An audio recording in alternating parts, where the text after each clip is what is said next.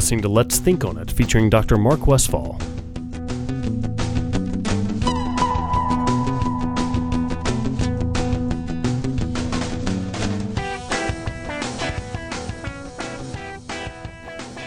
Welcome back to Let's Think on It. I'm Dr. Mark Westfall. I've got Haley Ingram and Jeff Thomas joining me, and we have a guest, Dr. Natalie Davis, political science professor at Birmingham Southern College and well versed in politics herself.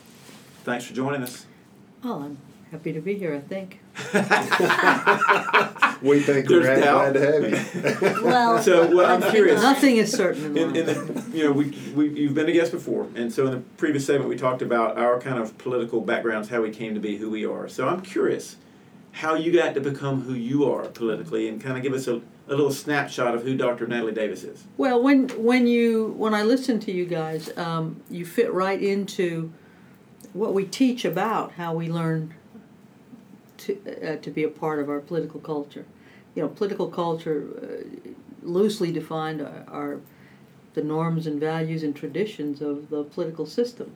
That stuff is by and large learned. We can talk about nature, and nurture, but well, who was mom and dad involved? Was what happens after that? You know, and so that process, which we call political socialization, uh, starts with the family. My folks were Democrats. I'm the daughter of an Italian immigrant. I can give the speech. Um, they, they, my dad may have gotten to the fifth grade. I don't know. My mother may have graduated from high school. Um, I think she did. But the most important thing in her life was that I would get to go to college. And, uh, but they had no resources. And so I relied heavily on loans and grants and work study, and the federal government put me through college, to be honest. Um, and so parents have, an, you know, I think Franklin Roosevelt was a big deal to them. Uh, and um, I did run for the U.S. Senate in 1996. And that was an era where you had party switching. We were still in the process of going from a one party Democratic state to where we are now, a one party Republican state. So a lot of elected officials who were Democrats began to switch in the early 90s. Say, I'm not a Democrat anymore, I'm a Republican, because they could see the wave coming, you know. And uh, so people would ask me, you know, if you get elected, are you going to change parties? As I ran as a Democrat.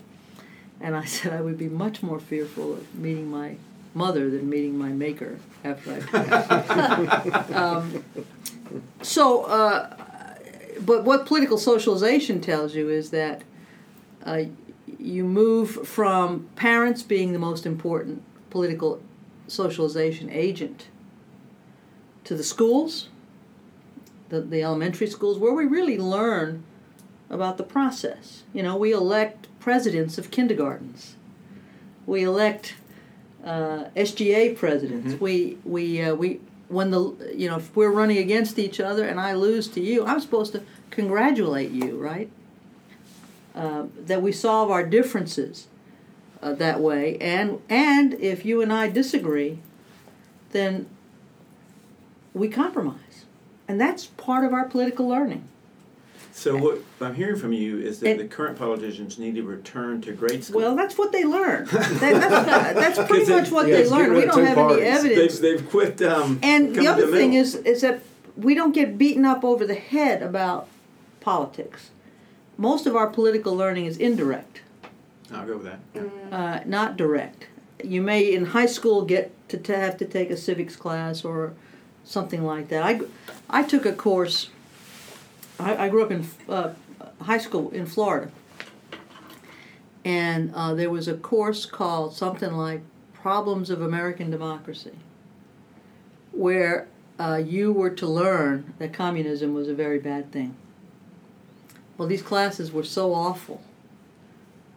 First of all, J. Edgar Hoover came on, you know, and and and who headed who headed the FBI. You probably don't even know J. Edgar Hoover was. I know Leo DiCaprio played. There you J. go. Edgar. We've seen the movie. and and uh, and so uh, and they had these films. I don't know where they came from. Where they during the Russian Revolution, they had film.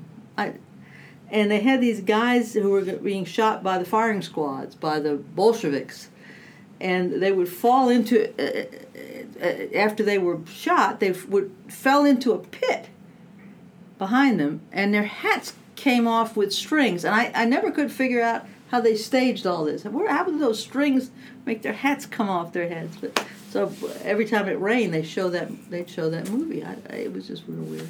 But um, so that was part of the political learning. You must learn to hate communism, um, and uh, uh, and so then you move from there, and there are other influences on our lives, our religion, uh, uh, the television we watch.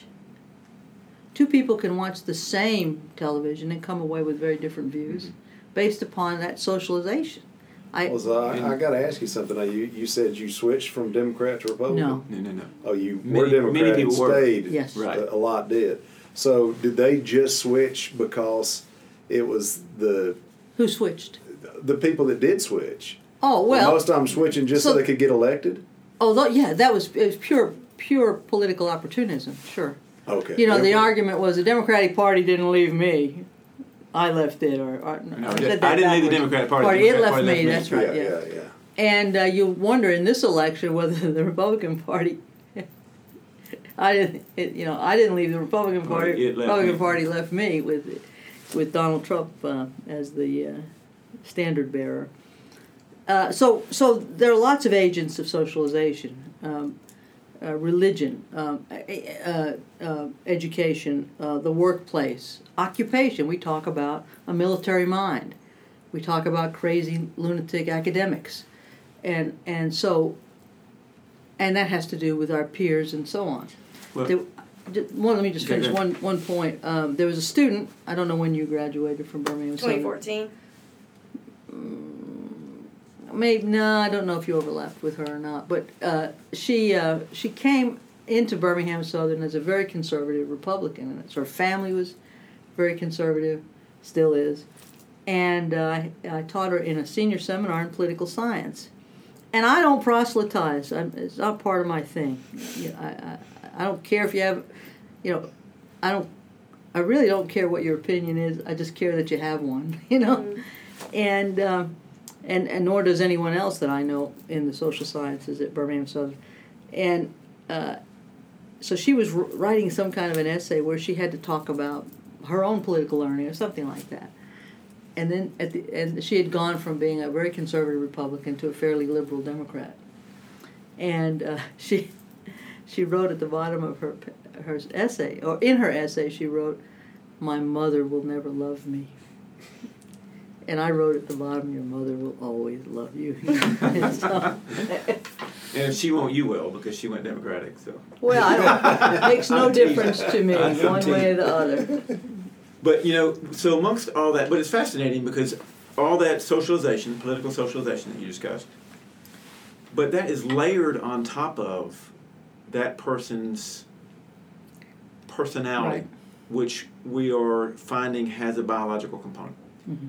And so as you go through life and, and come across these different socializations, like Haley, for example, you may come across an exposure to something that resonates more with you than even your parents taught you, which is a pretty significant change. Because emotion is like the leading decision making tool.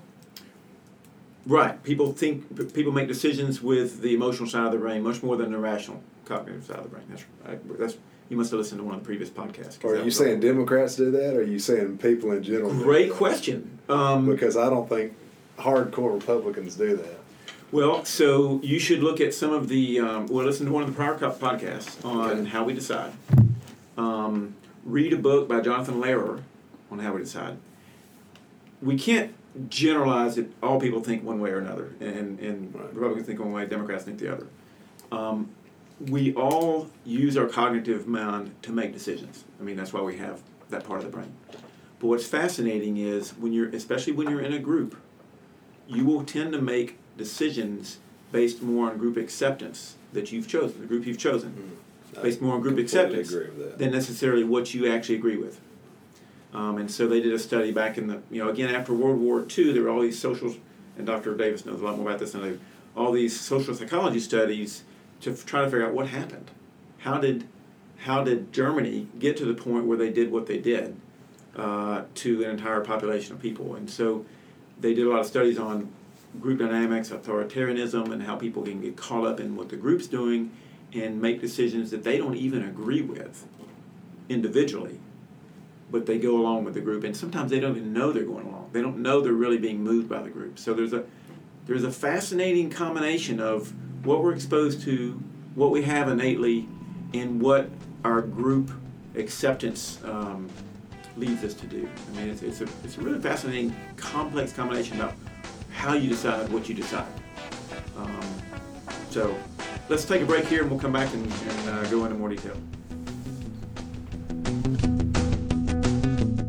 To listen to Dr. Mark Westfall live, check out O Brother Radio on Birmingham Mountain Radio, 107.3 FM in Birmingham, 97.5 in Tuscaloosa, at bhammountainradio.com, or on the free BMR app. Join in with your questions and comments on Twitter at Lockamy Brothers.